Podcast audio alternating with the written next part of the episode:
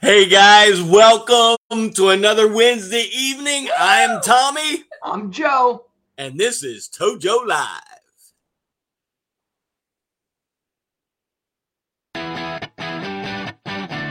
Welcome to Tojo Live.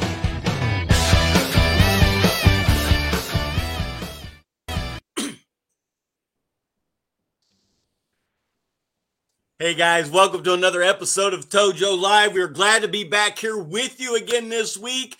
We were not able to be with you last week, although I did come in for just a few minutes and just to connect with some of you and let you know what was going on. We were out of town last week, had a great time. Oh, we should have all said, we're back. Okay. It's been a while. I feel like we do want to open up with a passage of scripture, and this one comes from Philippians chapter 4, verse 4. And Paul writes, "Rejoice in the Lord always. I will say it again, rejoice." You know, joy is one of the biggest characteristics of a follower of Jesus. In Galatians chapter 5, when it lists the fruit of the Spirit, joy is the second thing listed, second only to love. Love, joy, peace, patience, kindness, goodness, gentleness, faithfulness, and self-control. Did I get all 9 in there? You didn't say it. Good job. Oh, I got to sing it. Oh, there's a song that goes with it.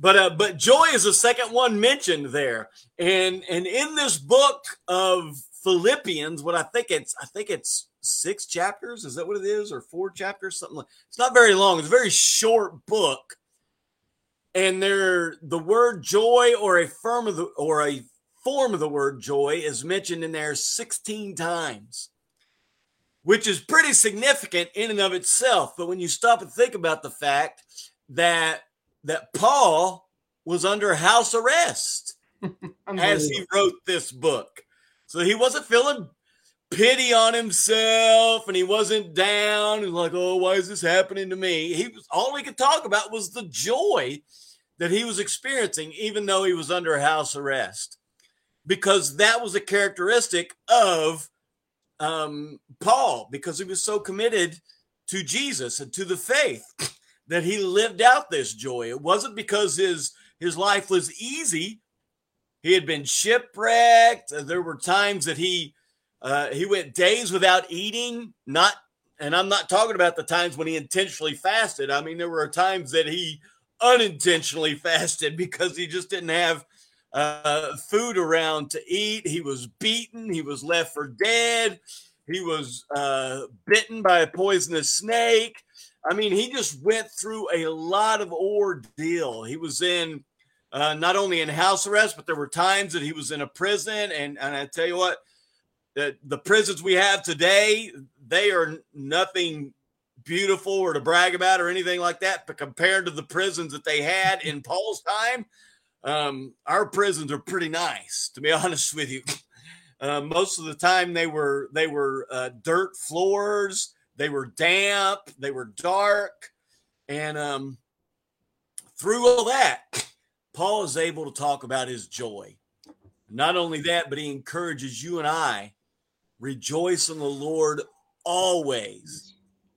And I will say it again, rejoice. Now understand there's a difference between joy and happiness. Happiness is not bad, but happiness is not as significant as joy is. Matter of fact, somebody described happiness this way, that happiness is when something good happens to you.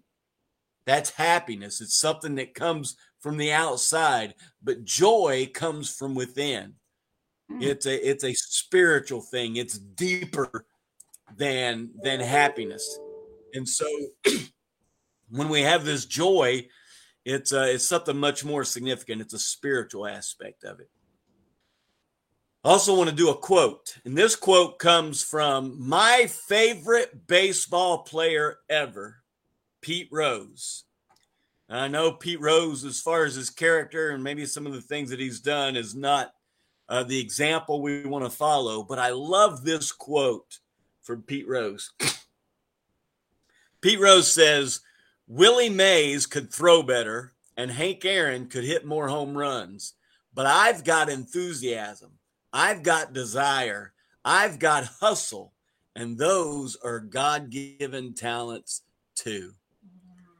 I love that quote because if you know anything about baseball and the history of baseball, you know that Pete Rose achieved a lot, but he didn't have an athletic build about his body. As far as natural talent, he probably didn't have the natural talent that most or all other superstar baseball players at least had. But man, he had a desire. He had an enthusiasm. He had a passion for the game. As a matter of fact, he said one time, and this is when he was younger, he said he would walk through hell in a gasoline suit just to get to play baseball. I mean, that's how much he loved the game. And that's just very inspiring to me. So I thought it was a good quote to be able to share. Joe, how are you this evening, my friend? Brother, it's good to be back. It's good to be back. I can't wait to hear about your trip. I know you're going to talk about it a little bit later. Yep. But I love when you talk about Pete Rose. And, you know, I'm kind of a baseball fanatic, probably the way you guys feel about UK. I feel about baseball. And Pete Rose was one of my favorites. I think, you know, they used to call him Charlie Hustle. Yep. And he had more hits than anyone that's ever played the game. And he never slowed down. He would dive. I think he invented the headfirst dive, you know. Yeah. And he was so enthusiastic that in an all-star game years ago, he ran into the catcher and I think hurt the catcher. I think he broke his arm or something. Yeah. He didn't do that in exhibition games, but he wasn't there to just exhibit. He was there to win. Yeah. So last point I make, it's so ironic because he got banned from baseball, as you know, for placing wagers on his own team. He never bet against his team, but he bet his team to win. Yeah. And, you know, whatever, 30 years later, you know, now they do betting. They have, you know, they have gambling at the stadium. Yeah. You know, there's it's in the arenas. It's so hopefully something soon is going to happen where he ends up in the Hall of Fame because he's the all-time great, you know, hit leader. And yeah. But anyway. Yeah. Enthusiasm was the key. Yeah. Yeah. I still have the Cincinnati newspaper that came out the day after he broke that all-time hits record of Ty Cobb. Very and, of course, exciting. Obviously, I was watching that game. Nice. He said in an interview afterwards, he said that was the first time after he hit it. Of course, everybody was out on the field, and I think they gave him a car, and you know, and they took up the base, and he was standing out there, and he said it was the first time he ever remembered being on a baseball field and not knowing what to do. I believe that. I believe that. That's great. Oh man. So, as usual. Let me share this. This is Tojo Live, and we are here to discuss your questions about life, faith, and the church. And so if you have any questions, we would love to have you come on screen by copying and pasting the link that Tammy has almost got in the chat box right now. And able to bring you on screen. We've had a few people do that over the few years that we've done this, and it's always a good experience when we do that. But most people are more comfortable putting it in the chat box, and that is perfectly fine as well. And as always, any prayer requests that you may have, we will pray about those as well. Looks like we've got Mark Hendricks in here. We've got Crystal Lawson in here. Glad to have you guys with us. Vinny and Marianne Absolutely. Are on. Vinny and Marianne are on. Nice. And hello, Glen Cove residents. We just went live there. Glen Cove, wow. Glen Cove residents, yep. Or Glen Cove. Glen Cove residents. Okay. Great. Welcome, Glen Cove residents. So glad to have you guys with us, and we just I tell you. It is good to be back. We had a great trip as we were traveling and stuff, but I do miss being with you guys on here on Wednesday night because it's such a fun time to be with you guys. What is our score? What's our scores for our trivia? We have dun, dun, dun, dun. Dun, dun, dun, dun. It is close. And our top two neck and neck people are both on here tonight. Woo! Woo! Nice. So we've got three people on the board with one. That's Joan, Mark, and William. Karen has two. And then we have Christine on the board with 5. And Krista and Marianne tied at 6. Wow. Dun, dun, dun. All right. Trivia. Ooh. Hey, trivia. Are we ready for this? I don't know. Are you ready for this? Isn't that a song? Here's the question. Okay. Do you have it ready to put up? I don't have it ready. All right, I'll wait for Tammy to get ready to put it up. Today is really all right. Hold on. All right, in the Gospels, I'll kind of do a build up to it. In the Gospels, Jesus specifically chose 12 apostles. Now, one of those apostles, Judas, ended up betraying Jesus and ended up, because of the guilt and the shame from that experience, ended up committing suicide. And so the apostles got together and they chose another person to fill that spot. And we actually had this question a few weeks ago, and the person they chose was Matthias. The question tonight is this: what is the name of the person not chosen to replace Judas Iscariot as one of the 12 apostles? They had 2 candidates, and they actually cast lots to decide which one. They prayed about it and cast lots. They went with Matthias. What was the name of the person they did not choose? Do, do, do, do, do, do, do. Don't get us canceled. There's 7 of us on this, and I don't know how many on YouTube. Where is... Hold on, let me see how many's on YouTube. I was going to say it was Donald Trump. Donald Trump. Oh. Woo! All right, we've got the right answer. Barsabbas. He was actually known by 3 different names. I think his given name was Joseph, but he was known as Barsabbas, and then he also was known as Justus. Marianne and Vinny said Paul. Paul was not the one chosen to replace Judas in the 12. He did eventually become an apostle. That's later on. We actually read this story with Matthias and Barsabbas at in chapter 1 of Acts, I think it is. And then obviously Paul's conversion was in chapter 9 of Acts. So at this point, Paul is still not a Christian when Matthias is chosen to replace Judas Iscariot as the 12th apostle. Barsabbas, and listen, anytime you see somebody's name in the New Testament, it begins with a B-A-R. What that literally means is the son of. And so it means the son of Sabbath. Just like Barnabas.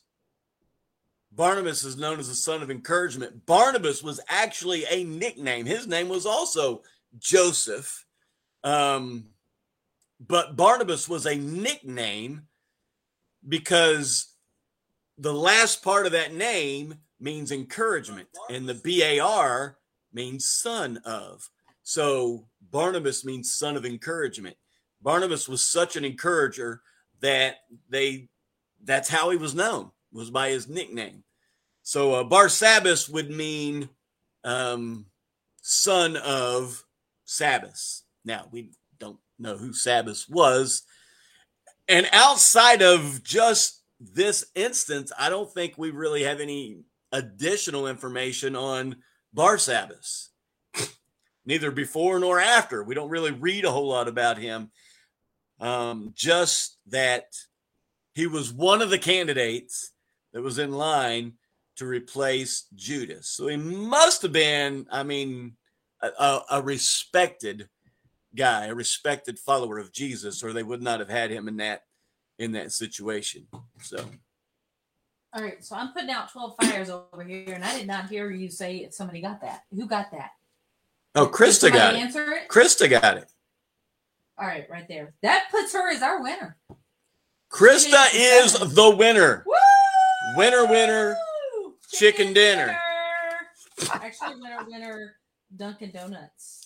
Krista, I do not know if you have a copy of my book, but if you do not, I will give you that as a prize. Ooh.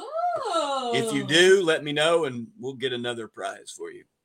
That's a good gift. But we will get a prize of some kind to you for getting that one right, because you got number 7, but now that means you start over at 0 again. So we got Lois Tubby on here. Hello, Tojo and Tammy. Hi, Lois. Tojo Ta. Tojo Ta. Oh, we got a prayer request from Mark. I have been a little under the weather the past couple of days. Mark, we could definitely pray about that, my friend. Joe, you mind lifting Mark up in prayer? Yeah, no, I'd be honored. Father God, I just want to lift up our brother Mark Hendricks. Dear God, as you know, he's been under the weather the last few days, and we just pray that you would instill in him, strength and just, everything he needs. If there's an illness, Father, just heal it and allow him to, again, just lift his spirits and be energized.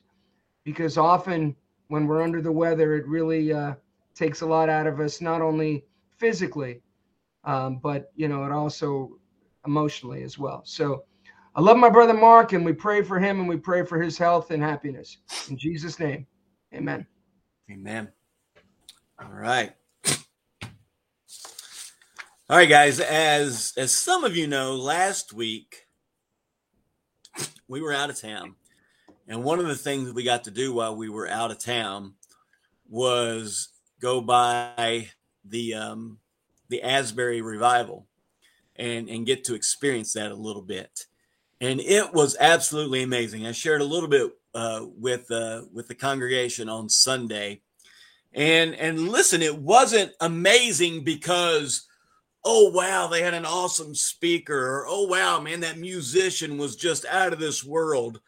I mean, they were talented, but they were not talented to the point that they were spotlighted. They were just playing instruments and singing, and they had a 2 or 3 speakers that got up and spoke. And interestingly enough, one of the speakers that got up was the same one who spoke at that chapel service where it all began. And he had video. I actually have video of it. Of him telling, do you have him telling that little story? I don't have him telling the whole story. Okay. Let me share you with you the story. When he spoke, what was it, February the 8th? The first one, February the 8th, that Wednesday morning, when he spoke at that chapel service, he felt like he bombed. If you've ever preached a sermon, Joe, you know this, I know this. If you've ever preached more than 3 sermons, you know that sometimes you just feel like, okay, that was not my best sermon. I just really didn't do a very good job with that one. That just happens to the best of the best. And the guy that preached at the chapel service on February the 8th at Asbury, immediately after he got done, he texted his wife. And I forget the exact words. That one. He whiffed. Left a stinker. Left a stinker. He said, I whiffed that one. I left a stinker. He just didn't feel like he communicated well what he was trying to say. He didn't feel like he used the right words. It didn't feel like he was adequately prepared. And listen, God set a revival off from that. Listen, guys, it's not about how good we are. It's about how great God is. Amen. Okay, we could preach the best sermons and have the best music and all of that stuff and still not have a revival. And then somebody could preach a message where they felt like they just really did a bad job. And all of a sudden God goes, boom, I'm starting a revival right here. So, which is a lot of weight off of our shoulders, Joe and I and other ministers. You know, revival is not our responsibility. It's like, ooh, and listen, it's not your responsibility.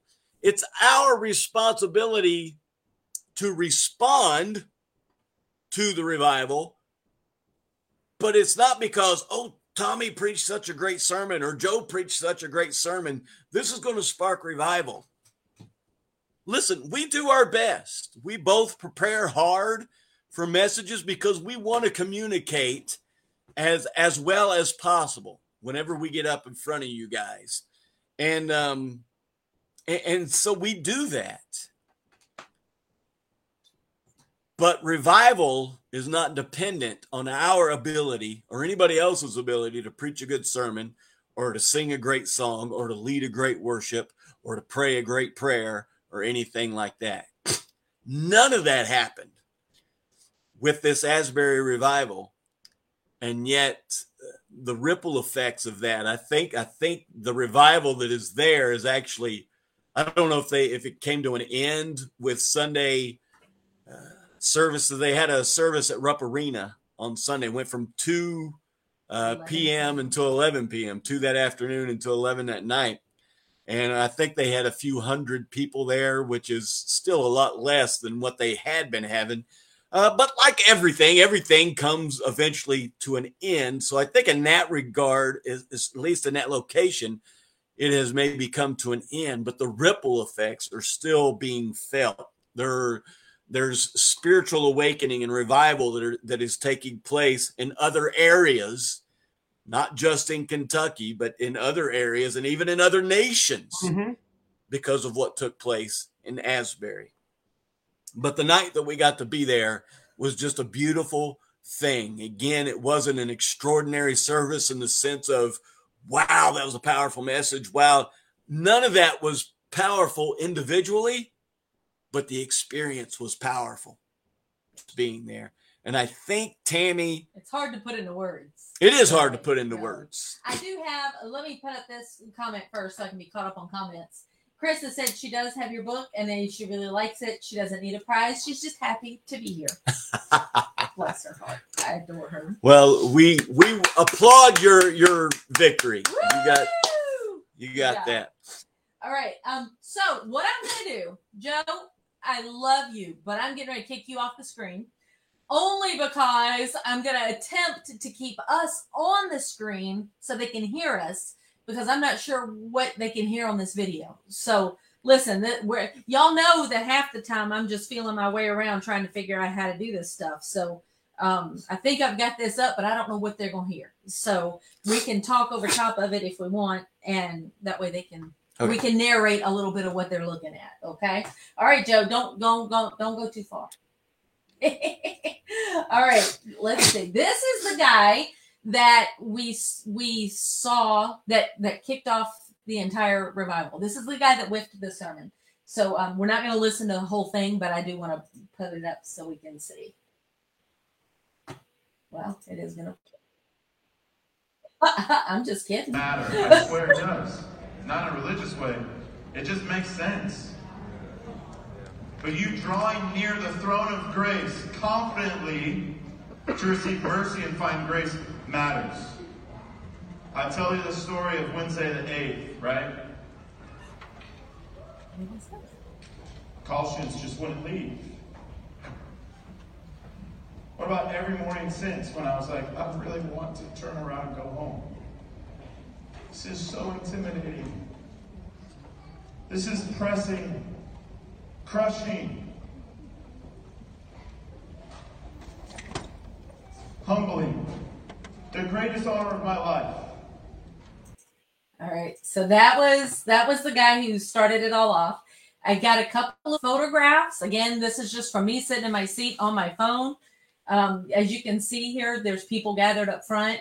There were a whole line of pastors and volunteers, church volunteers trained, actually sitting in chairs facing the crowd.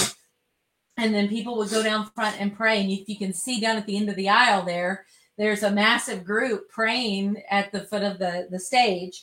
And then you'll also see the people just didn't even go down front. They just got out in the aisles. Yep. I don't know if it's going to show up on here, but I did try to turn around without being like gawky. I didn't want to be gawking at people, but I did try to get a little bit of video of people that just got on their knees. And you and I were there, and you saw how close those chairs were. You really had to kind of wedge yourself down in there if you were going to get on your knees. It wasn't a Catholic church that has the little fold-out bench with the little pads. Right. It's a concrete floor, y'all, and people were squished down on their knees there, and it was just remarkable. All right, let me see what else I got here. All right, is this a video? Yes, I am. I am chosen, not forsaken. I am who you say I am. You are for me, not against me. I am who you say I am.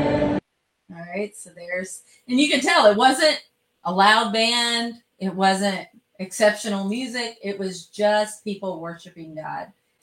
Let's see what else we got here. Is this a video?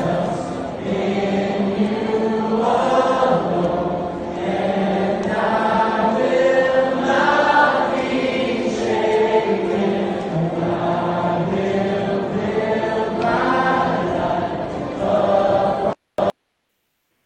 So there you go. And I don't know what else I've got. I'm not sure what I've shown and what I haven't. So if I pull up something you've seen, just watch it again. All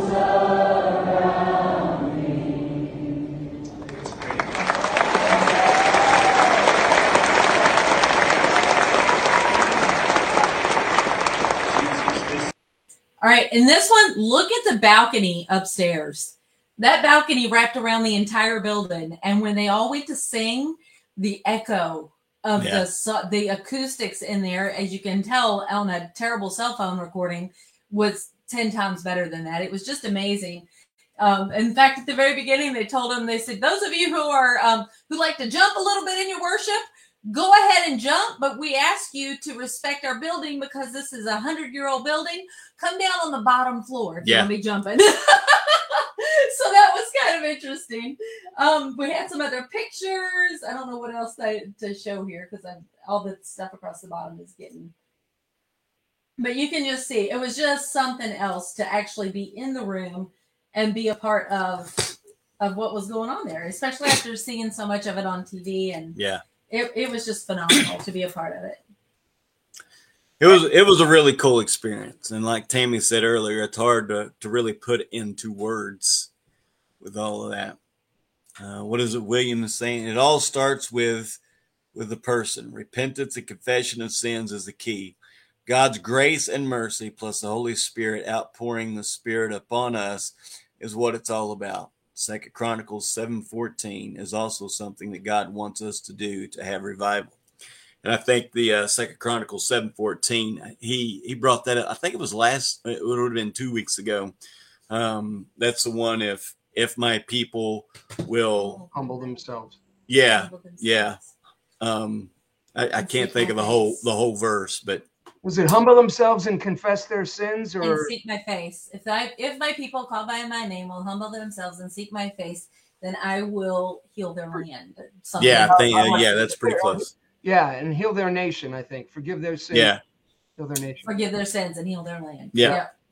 Yeah. So, and William, you're right. And a matter of fact, something that hasn't been talked about a whole lot with this Asbury revival, but I did hear about it a couple of times, is that after the chapel service was over, some of the students hung around. And actually, one of the students did get up and just start kind of pouring out his heart of some struggles that he was dealing with. And some of them were sin struggles that he was dealing with. And listen, when we are willing to be vulnerable, and that's a very scary place to go for all of us. I'm not saying this is easy, but I am saying that when we are willing to be vulnerable, God can do amazing things through us.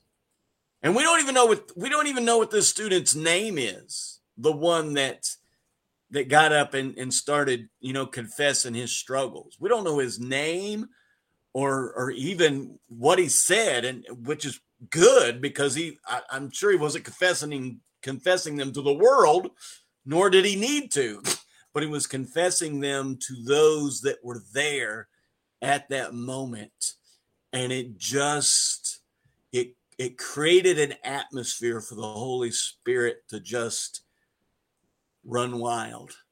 And so that's at least part, and at least a big part, I would say, of the reason that they had revival there on Asbury's campus. So nice. Good stuff. Good stuff. How would you all define revival? Anybody got any input on that? How would you define revival? Refreshing. William says, all to Jesus I surrender, all to him I freely give. Of course, that's lyrics from a song. Refreshing. That means, Tammy. Yeah. Tammy defines revival as refreshing. We want to say hi to Sherry Keith and Glen Cove neighbors. Glen Cove neighbors are on here, and Sherry Keith is on here. Glad to have you all on Wagner here with us. Aura just joined us. Hey, Aura. Aura is on here. Awesome. Leave down in the comments. Yeah. Anybody got any comments?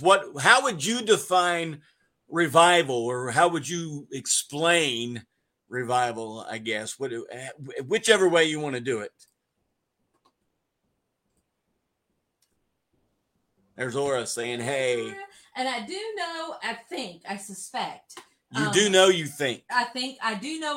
and suspect.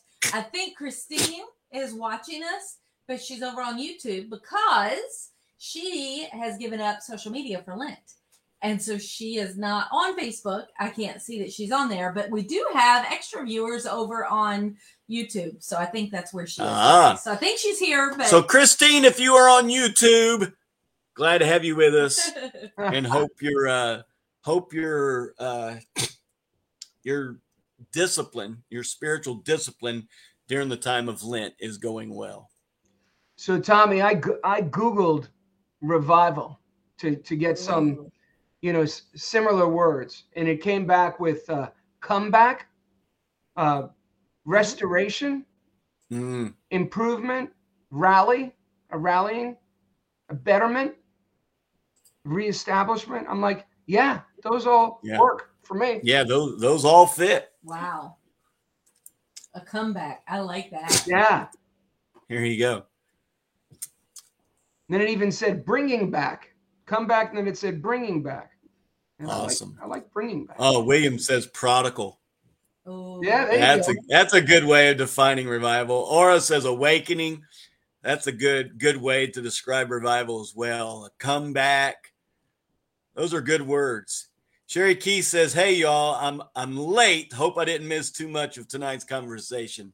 You miss everything. Every second of our conversation is so important that you have to go back and watch it because it's funny. We've basically been talking, for the most part, about the revival, and we showed some clips where Tammy and I got to actually be there for a night of it. Yeah, see? Important. Awesomeness. You gotta go back and check it out. Mark defines revival as a movement caused by the Holy Spirit. Mm-hmm. That's a good way of putting it as well. I want to say hi to Karen. Karen, and I'm assuming Francesca's with her. So Karen and Francesca are with us. Sherry says, I will too. And I think she's referring to going back and watching the first part of it. Yep. So very cool. Hey, guys, I shared with you all a few weeks ago that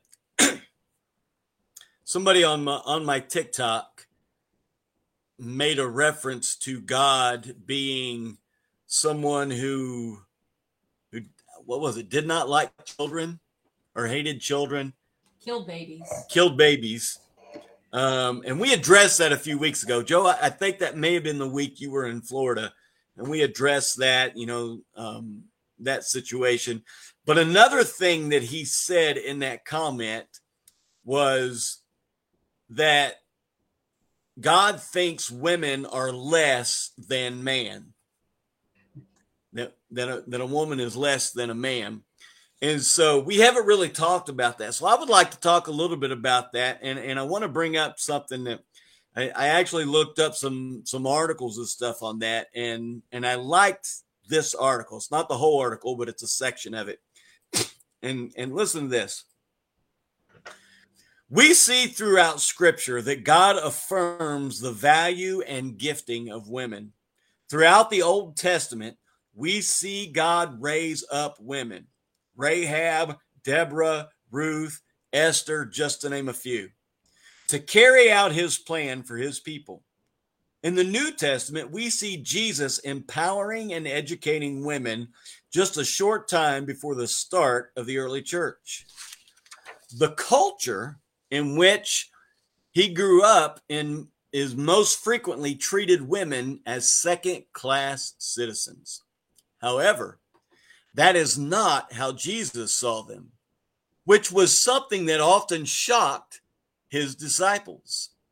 His stance is clear to see throughout his ministry. If I could leave you with one last thought, it would be this. Regardless of who you are in Christ, we are one. Mm. There is no one in all of humanity who is greater or less than in God's eyes. I pray that we come together with a spirit of unity and pursuit of what is pure and noble in his eyes. And then he quotes Galatians chapter 3, verses 26 through 29, and it says this. So in Christ, you are all children of God through faith. For all of you who were baptized into Christ have clothed yourselves with Christ. There is neither Jew nor Gentile, neither slave nor free. Nor is there male and female, for you are all one in Christ Jesus. If you belong to Christ, then you are Abraham's seed and heirs according to the promise. So listen, the culture of that time really did degrade women. Okay, and we could even say to some extent today, our culture in some cases degrades women. I think we've come a long way in valuing and respecting women, but I think we still got a ways to go in that. But compared to what it was in biblical times, the culture of their time, they were just a step above a slave in that time. They were considered property of the husband, either property of the father, until they got married, and then they became property of the husband. And it was Jesus who treated them in such a countercultural way that it shocked even his followers. It shocked them how well he treated women. And then we see that continue on in the church. As you read in Acts, some of the prominent roles in the early church were held by women. You realize the first people to proclaim the resurrection of Jesus was women. It was women. So that means the first preachers of the gospel were women. Okay, they proclaimed the gospel, the resurrection of Jesus. And so when we look at the culture of the Bible, we can see how women were degraded and seen as less than a man, but that doesn't mean that that was God's perspective of women. If anything, we see how God lifted women up, and because of that influence, they have continued to be lifted up, even in our culture today. So I disagree with his assessment, as you probably figured I would, that God sees women as less than men, because he doesn't. We are equal in his eyes. Gotta put this up there, or it's hilarious. Well, you know what God said when he created Adam: I can do better than he made Eve. So there, haha. Joking. Sorry, had to lighten this up. Very funny.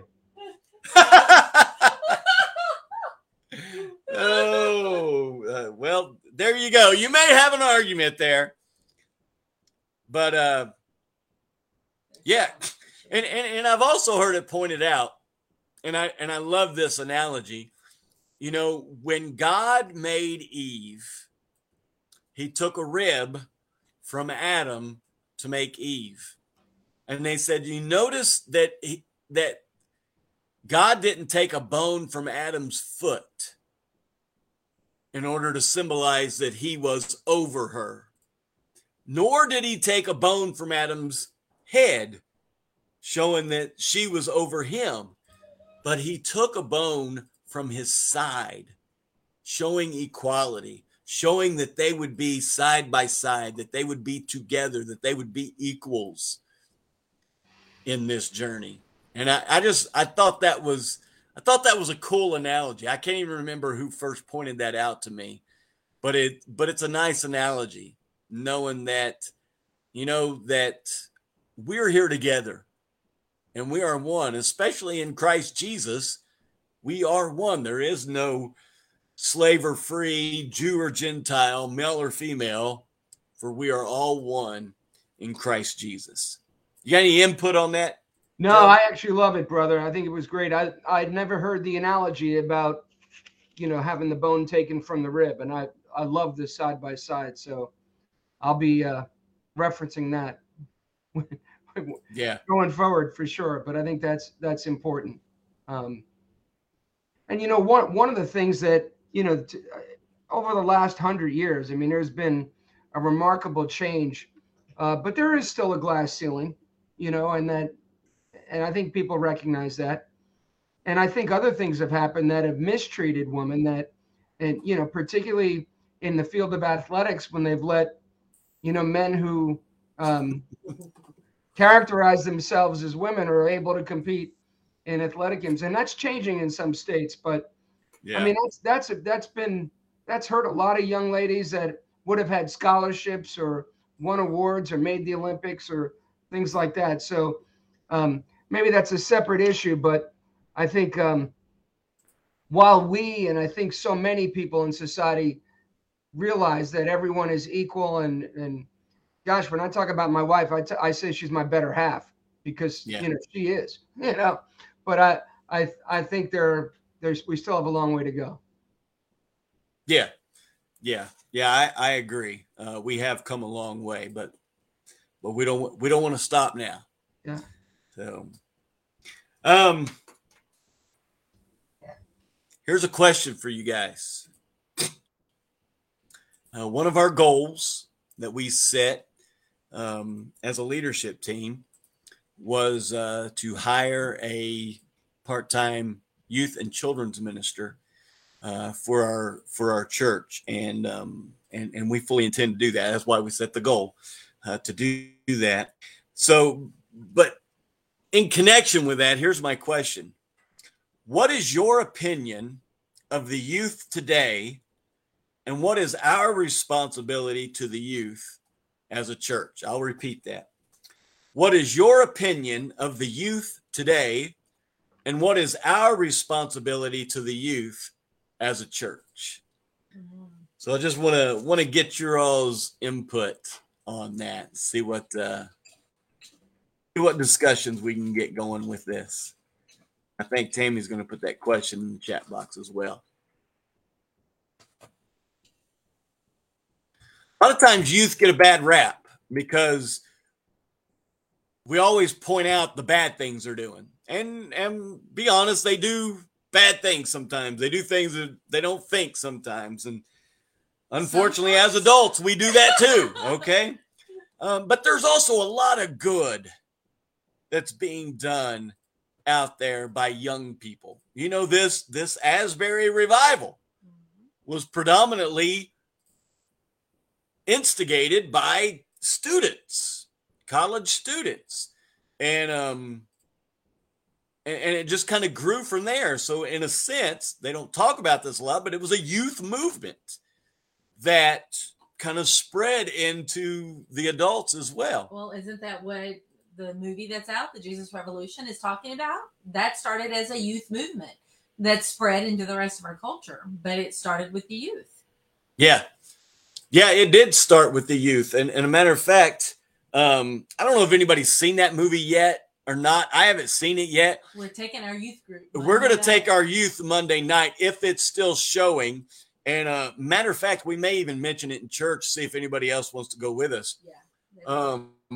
But it's a true story based on the Jesus Revolution or the Jesus movement that took place in the early 70s.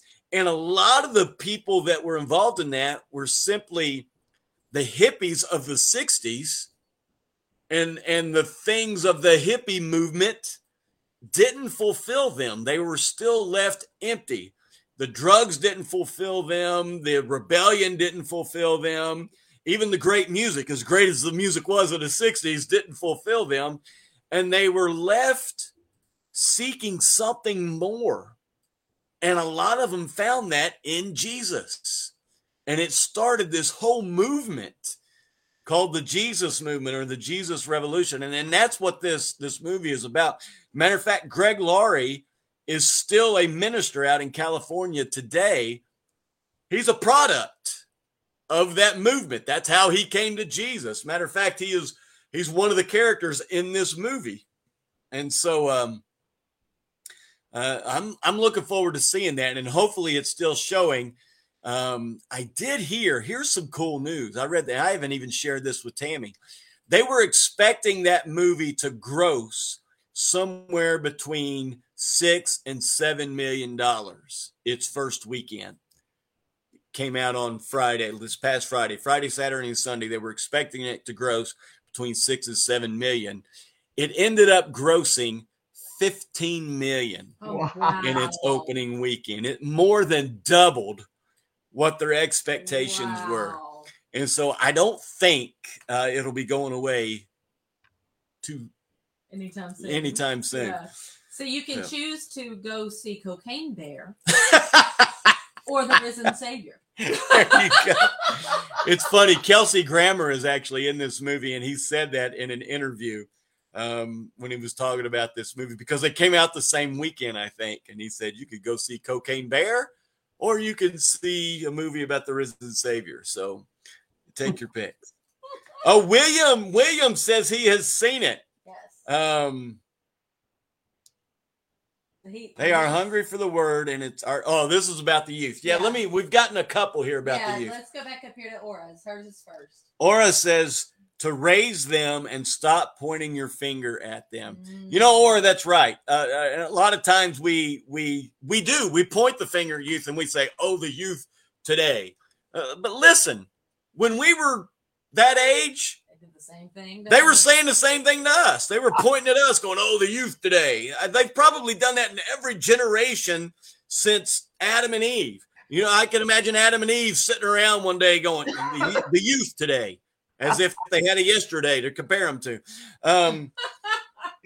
But we do that. We look at the youth, we go the youth today because they don't think exactly like us. But you know what? That's good. Because if they think exactly like us, then that means they've become stagnant. We want them to go beyond what we've done. And we may look at it sometimes and go, this doesn't make sense to me. This freaks me out. This scares me. I'm not sure you should be doing this.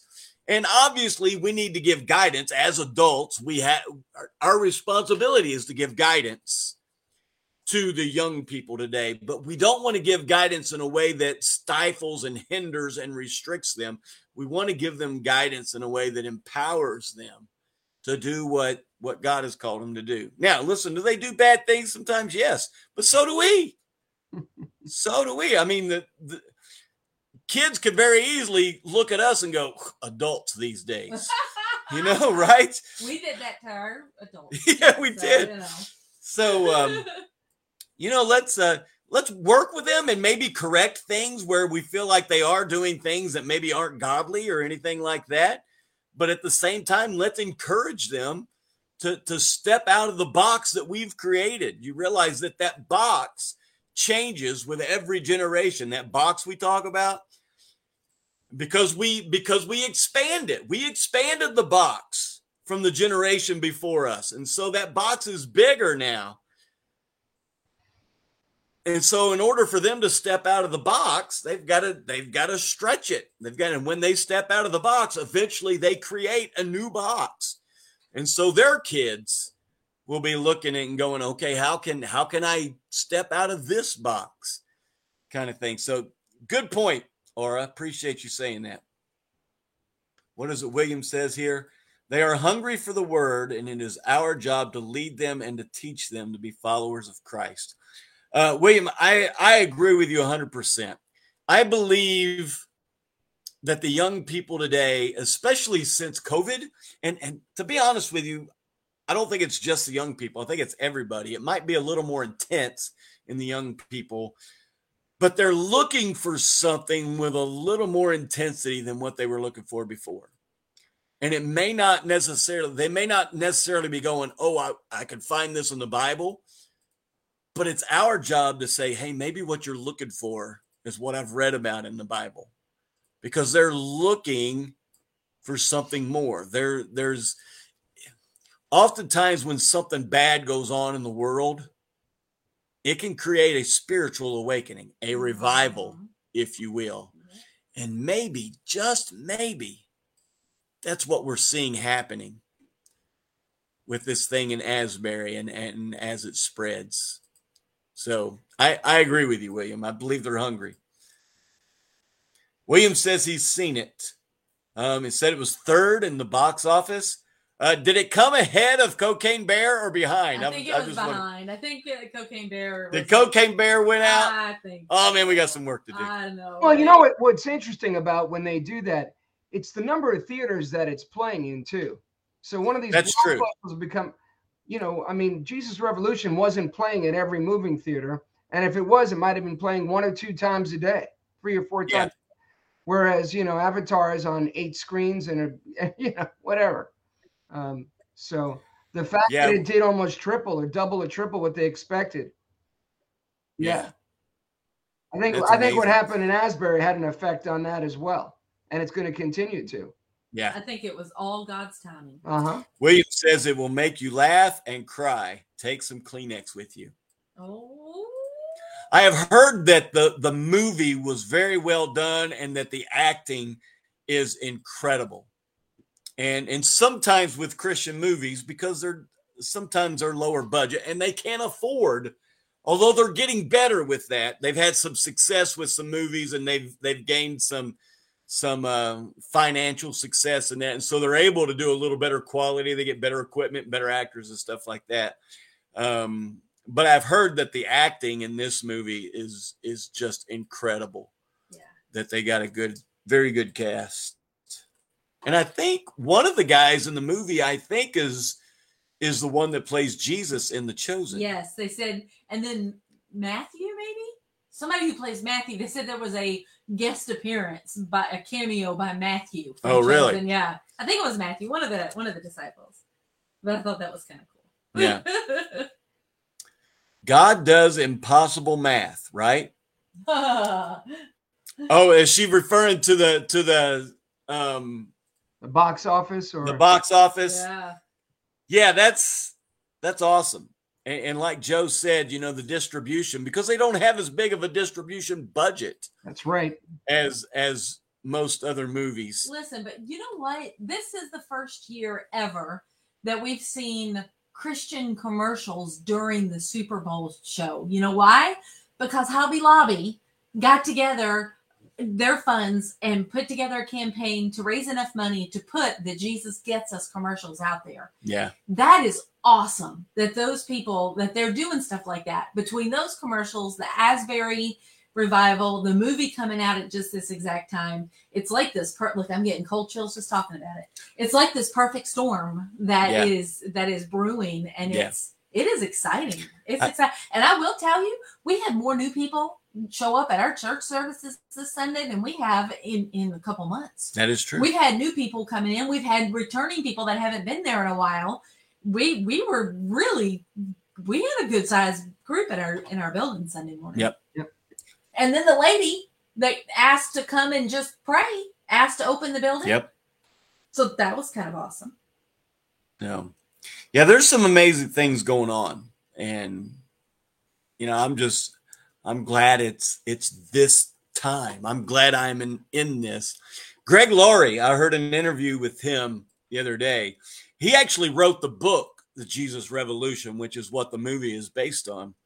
And he said that he sees a lot of similarities between our time now and the times that we were going through in the late 60s and early 70s when the Jesus Revolution took place. There was social unrest. A lot of social unrest. There was a loss of faith in government and governing officials. There were riots going on. There was a lot of racial tension taking place.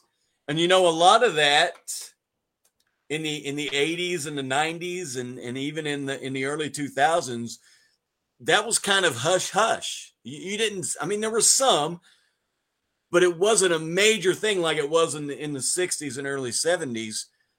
But since COVID, it's kind of reemerged. There's a lot of racial tension. There's been riots.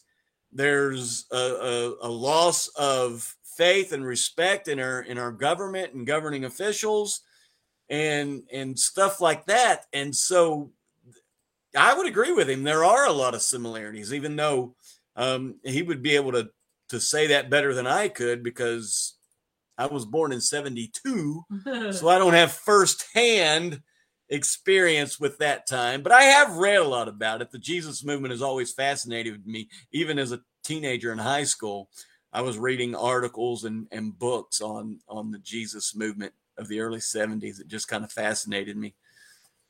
So, well, Tommy, I was born during that time. And what you said is absolutely true. There were racial tensions. I mean, Vietnam War, people were against war, and there were riots all over. There wasn't trust in government. I mean, even locally, there were riots at Glen Cove High School. And wow. They had segregated lunchrooms where there were two lunchrooms, you know, one for blacks and one's for whites. And it was horrible. And even when I went to high school there, it wasn't segregated, but they had two lunchrooms. And you're like, why are there two lunchrooms? And you didn't realize it. When I went to high school, the racial tensions were over, but as a child, I knew it went on. Right. My older sister went there, but it's an important parallel. It really is. And that's what makes, as Tammy said, the revival, this whole thing, such a blessing, because in a time when our country has seemed to have gotten further and further away from God, you know, and become more secular, and, you know, the number of people that are either agnostic or atheist is probably at an all-time high. Yeah. You know, it's such a godsend and such a blessing to see this awakening. And and the prayer is that it continues to spread, not only in our country, but around the world. Right. Absolutely. We want to say hi to Chris Lane. Oh, is Chris Lane on here? Lane. Just as we're getting ready to go off. Chris, glad to have you on here, man.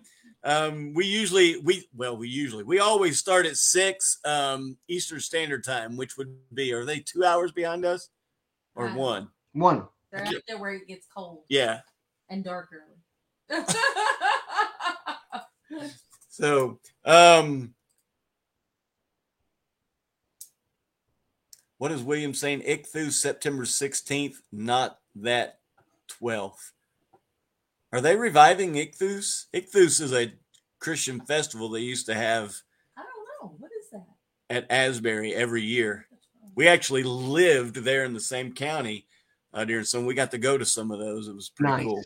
So, hey, guys, we are about out of time. We got less than a minute. Joe, you got any closing remarks? Just really enjoyed this episode. I mean, I enjoy every episode, but I think it was great. Thanks, everyone, for joining, and hope to see you guys on Sunday, either in the building or online with us. Love you guys. Yeah, absolutely. Guys, love having you all on here. Thank you for your input. And remember, just feed this revival. Just have your heart and your soul open to what God is wanting to do in you and through you. You never know how this is going to start, and you don't have to be the best speaker. You don't have to have all the right words or anything like that. You just got to be open to what the Holy Spirit is wanting to do in you and through you. And so that's what I encourage you to do. As Joe said, we do invite you to our church on Sunday, whether it's in the building or online. We are continuing our series of the awesome power of vision. All right, we're going to be looking at that. We're going to be looking specifically at Jesus's vision for our church. All right. We love you guys. Have a great rest of the week. Thank you for joining.